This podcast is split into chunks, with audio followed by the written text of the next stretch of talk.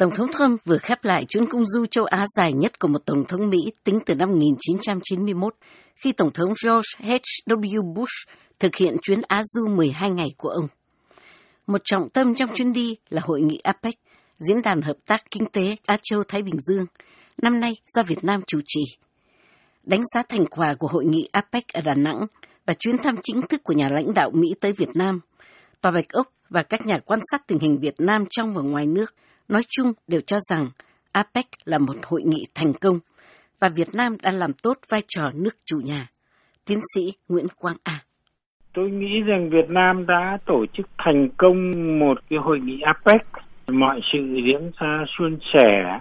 mời được rất là nhiều cái nguyên thủ quốc gia trong đó có ông Trump rồi ông Tập Cận Bình. Tôi nghĩ đấy cũng là một kết quả tốt. Tuy nhiên đây là một cái diễn đàn quốc tế nó đã có truyền thống rồi chứ cũng không phải là cái thành tích gì của Việt Nam cả tôi nghĩ là cái sự hiện diện của các vị đấy nó chứng tỏ cái diễn đàn kinh tế APEC đấy là là một cái diễn đàn mà được người ta coi trọng. Giáo sư Ngô Vĩnh Long thuộc Đại học Maine cũng phụ họa. Phải công nhận rằng là kỳ này không những là đối với APEC Việt Nam tổ chức uh, rất là tốt mà Việt Nam là với các nước khác để mà phục hồi và tổ chức lại cái TPP cho nó phù hợp hơn tổ chức lại như thế này thì có lợi rất là nhiều công việc trên vấn đề buôn bán, trên vấn đề mậu dịch, trên vấn đề kinh tế mà cái tổ chức này nó quan trọng về vấn đề an ninh chung cho 11 nước còn lại, cũng như cho cái khu vực châu Á Thái Bình Dương. Tiến sĩ Nguyễn Văn Huy trước đây giảng dạy tại Đại học Paris 7 nhận định như sau. Ờ, thưa chị, cái thành quả mà cụ thể mà Việt Nam đạt được trong cái trong dịp tổ chức APEC ờ, Việt Nam 2017 tại Đà Nẵng đó là được ờ, thế giới nhìn nhận Việt Nam ngày nay như là một quốc gia bình thường và không còn ai đặt lại vấn đề nữa là độc quyền cai trị của Đảng Cộng sản nữa. Thành ra tôi nghĩ là cái mục đích đầu tiên đó đã đạt được. Cái mục đích thứ hai đạt được đó là tiếng nói Việt Nam ngày nay cũng được ngân hàng. Tiến sĩ Nguyễn Văn Huy còn ví Việt Nam ngày nay như một cô gái đến tuổi xuân thì đang được nhiều người ve vãn, trong đó có Hoa Kỳ, Trung Quốc, Nhật Bản, Nga, vân vân. Việt Nam gần như là cái trung tâm của một cái cuộc tranh giành quyền lực tại cái vùng châu Á Thái Bình Dương đó. Thì ừ, tôi nghĩ rằng Đảng Cộng sản Việt Nam rất rõ hiểu rất rõ cái vai trò của mình thành ra họ đã không đặt cái nặng cái người đại diện của Đảng Cộng sản tức là ông Nguyễn Phú Trọng, ông Bí thư Nguyễn Phú Trọng mà đưa một người của chính quyền tức là ông Trần Đại Quang và sau đó về hiện nay tại Philippines là ông Nguyễn Xuân Phúc. Thành ra tôi nghĩ rằng cái mục đích của Việt Nam ngày nay đó là hiền hòa hóa cái chế độ cộng sản độc tài cai trị tại Việt Nam. Giáo sư Ngô Vĩnh Long cho rằng Việt Nam đã tỏ ra khôn khéo để lấy lòng chủ nhân của tòa Bạch Ốc. Việt Nam là biết cái chính của ông Trump thì Việt Nam tổ chức đón đãi ông rất nồng hậu và các nước khác cũng vậy là bởi vì không ai là muốn làm cho ông này bực mình thì cái chính sách của Mỹ sẽ không có gì thay đổi là bởi vì nước Mỹ là nước lớn cần duy trì cái sự hiện diện và sức mạnh của mình ở khu vực châu Á Thái Bình Dương thì à, dưới thời ông Trump à, đừng làm gì cho nó xấu hơn thì là tốt rồi. So sánh cách cựu Tổng thống Barack Obama được tiếp đón vào lúc gần hết nhiệm kỳ với cách đón tiếp Tổng thống Trump trong chuyến đi Việt Nam lần này, tiến sĩ Nguyễn Quang A nói, có lẽ vì thích nước Mỹ, nên dân chúng nhiều người cũng đổ ra đường để đón tiếp Tổng thống Donald Trump có lẽ là người ta cũng quý nước Mỹ. Vâng. nên là người ta cũng đổ ra đường. Tôi nghĩ là ở, ở Việt Nam cũng rất là nhiều người không có ưa gì ông Trump. Vâng. nhưng mà người ta quý là vì là đại diện cho một quốc gia chứ không phải là không phải là cá nhân của ông Trump. Người dân chào đón ông Obama thì nồng nhiệt hơn rất là nhiều à, đông hơn nhiều so với so với ông Trump có lẽ cũng là bởi vì cái, cái tính khí của ông Trump ờ, và cái cách ờ, phát biểu của ông là lúc thế này lúc thế kia mà nó không có nhất quán cho lắm. Ông cũng không coi trọng gì vấn đề nhân quyền và vấn đề dân chủ. Ông cũng không ờ, đả động gì nhiều đến vấn đề biển đông. Ở Đà Nẵng thì tôi nghĩ là cái chuyện đấy nó cũng có ảnh hưởng đến cái sự quý mến của chung của người dân Việt Nam. Tiến sĩ Nguyễn Văn Huy nói, Thời Tổng thống Obama, Hà Nội còn phân vân chưa dứt khoát, không biết nên chọn lựa như thế nào bởi vì áp lực đến từ Trung Quốc quá nặng. Việt Nam muốn sáp lại gần Hoa Kỳ nhưng không muốn theo hẳn Hoa Kỳ. Thành ra chính quyền Obama lúc đó cũng không được tiếp đãi bình thường, không nồng hậu, ân cần cho lắm. Đối với Tổng thống Trump thì khác.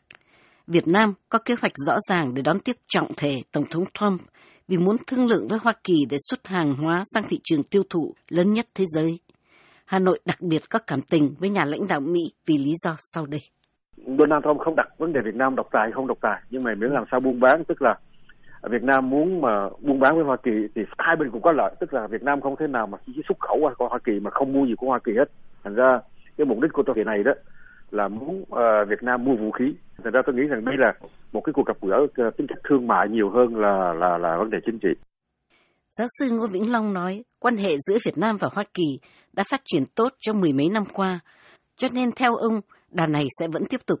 Và mặc dù ông Trump tuyên bố không nghĩ tới các giải pháp đa phương, thế nhưng vai trò của các tổ chức đa phương vẫn quan trọng cho Hoa Kỳ, trong khi Việt Nam có một vai trò trong các tổ chức đa phương đó. Cái vai trò của Việt Nam trong các cái tổ chức đa phương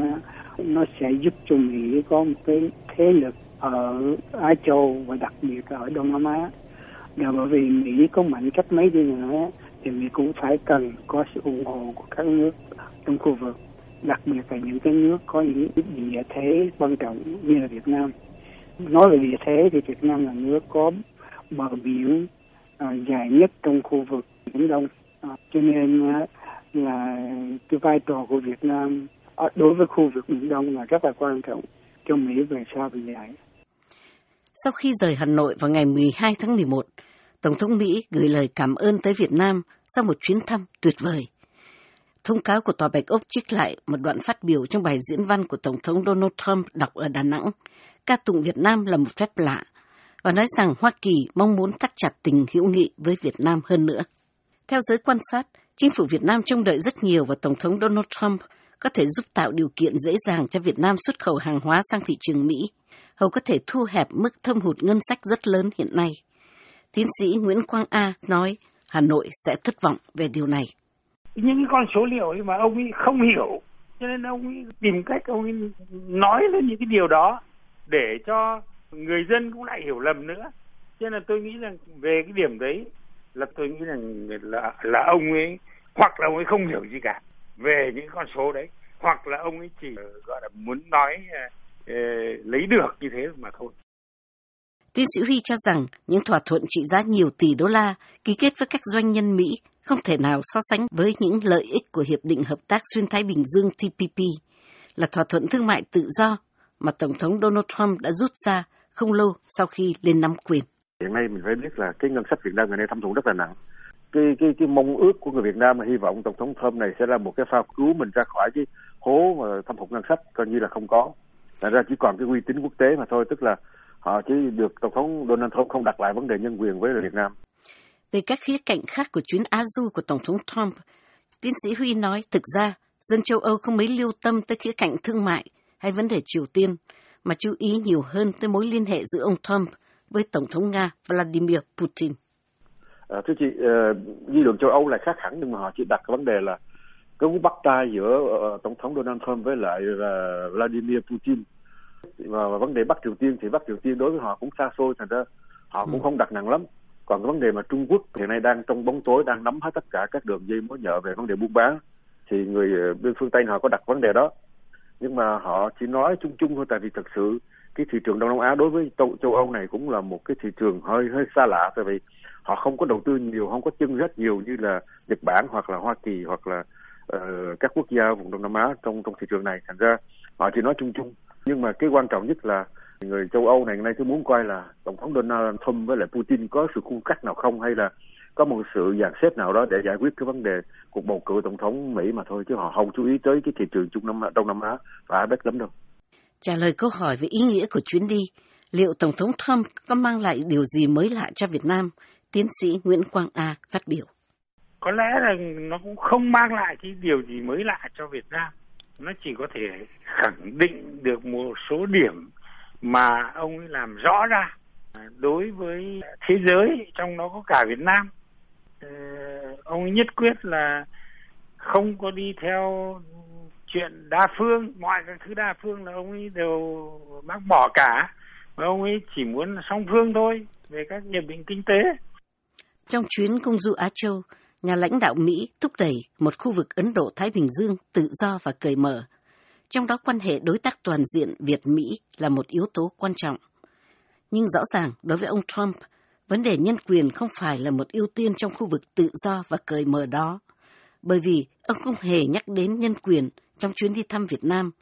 khiến cho Thượng nghị sĩ John McCain phải lên tiếng. Báo The Hill chuyên tường trình các diễn tiến tại Quốc hội và chính trường Mỹ tải một bài viết mang tựa đề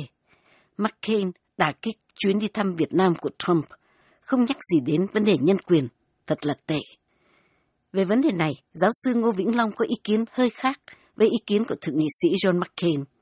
Ông cho rằng ông Trump không nhắc tới vấn đề nhân quyền và dân quyền, hóa ra lại là điều hay. Ông giải thích. Vấn đề nhân quyền và nhân quyền là vấn đề của mỗi nước ví dụ như Việt Nam đó, là muốn cho người ta trồng Việt Nam để ý Việt Nam thì Việt Nam phải tự mình đối xử với dân của mình một cách đàng hoàng. Ông Trump ông ngay ở nước của ông ông cũng không có nói về vấn đề về nhân quyền và dân quyền. Và nhiều khi cái thái độ của ông đối với à, những người thiểu số những người da màu và kể cả phụ nữ thì ông cũng xin lỗi nói thẳng nhiều khi ông thấu lỗ. Thì thành ra đó nếu mà ông đã coi những người trong nước không là gì mà đi ra ngoài nước này mà nhấn mạnh vấn đề nhân quyền và dân quyền thì tôi nghĩ người ta không tin được thà không nói mà còn tốt hơn trong chuyến thăm chính thức Việt Nam, Hoa Kỳ và Việt Nam tái khẳng định cam kết tăng cường quan hệ đối tác toàn diện, ăn mừng việc kết thúc dự án tẩy độc dioxin ở Đà Nẵng và Hoa Kỳ còn cam kết sẽ tiếp tục đóng góp để tẩy độc sân bay Biên Hòa. Trong những thành quả khác của chuyến đi, Hoa Kỳ hoàn tất kế hoạch hành động về hợp tác quốc phòng Việt-Mỹ, chính thức chuyển giao một tàu tuần tra bờ biển lớp Hamilton cho Hải quân Việt Nam, đồng thời đạt thỏa thuận mua đất ở Hà Nội để xây đại sứ quán mới, một biểu tượng cho sự phát triển của các quan hệ song phương.